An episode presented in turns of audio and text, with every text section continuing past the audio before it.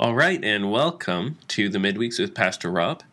I'm going to continue today by talking about the Word of God. And as I've done a few times in the last few weeks, I've been talking about God's Word and wanting the Word of God to give me its own attitude for how it sees itself, so that I'm not just making up how I treat the Word, but that um, I'm being instructed by the Bible and how the Bible's meant to be handled. And I was going through my readings this morning and I was reading through Deuteronomy and I read this passage here. This is Deuteronomy 4, chap- chapter 4, verse 2. It says, You shall not add to the word that I command you, nor take from it, that you may keep the commandments of the Lord your God that I command you. And just as I was reading this, I was struck. You know, I've been taught before. I think it was Bruce Waltke who said this that that kind of language, not adding and not taking away from the words, is the equivalent of what we might say uh, when we would say that the Bible is inerrant. It's it's it's it's claiming the status of being a divine word when it says you can't add from this and you can't take away from this. And there's a few other places in Scripture where um, Scripture will have this kind of saying. There's one in uh, Proverbs as well, during the words of Agur. There's also, though, probably the most famous one would be right at the book of Revelations, right at the end of the book, where John says, I warn everyone who hears the words of this prophecy of this book. If anyone adds to them, God will add to them the plagues described in this book. And if anyone takes away from the words of the book of this prophecy, God will take away his share of the tree of life and in the holy city, which are described in this book. So in Deuteronomy and Revelations, both, you kind of have this saying where it's like, um, These words that I've written, they stand how they are. You can't add to them and you can't take away from them. If you add to them, you'll be adding the words of men, the mere men, into claiming the status of God's speech. And if you take away from them, you're actually trying to silence God.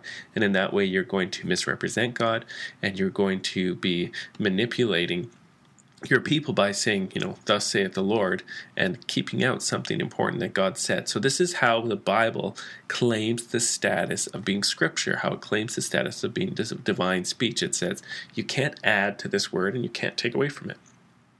And, uh, you know, I've just been listening during the day that I recorded this to the Supreme Court. Um, nomination hearings for Judge Gorsuch. And I'm so struck by how much the conversation just revolves around the law and the words of the law. And I've been thinking about how much of our lives are governed by written down words. So, for instance, you're driving down the highway, you're heading out to wherever you want to head out, you're going to Winnipeg, and there are signs up by the side of the road that tell you how fast you're allowed to go. If you go faster than that, you're going to get a ticket or you're going to get your license taken away. You know, whether it says 90 or 100 or 80. There's written words up on the side of the road that correspond to written words in some legal code that correspond to how fast you can drive your car and the consequences that will come out from that.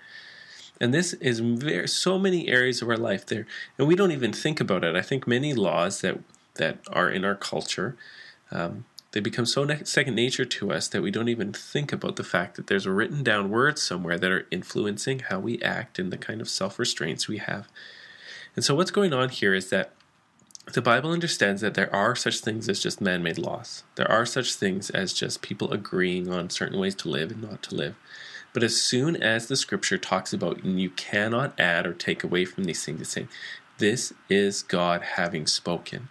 And if you add to it, you're adding human interpretations to it, you're adding human traditions to this. You've breached the word of God. And if you take away from it, you're trying to muzzle God, you're trying to silence God. And God is saying, My words to my people are so important that they need to have it just the way I spoke it. They need to have it without anyone trying to interfere there.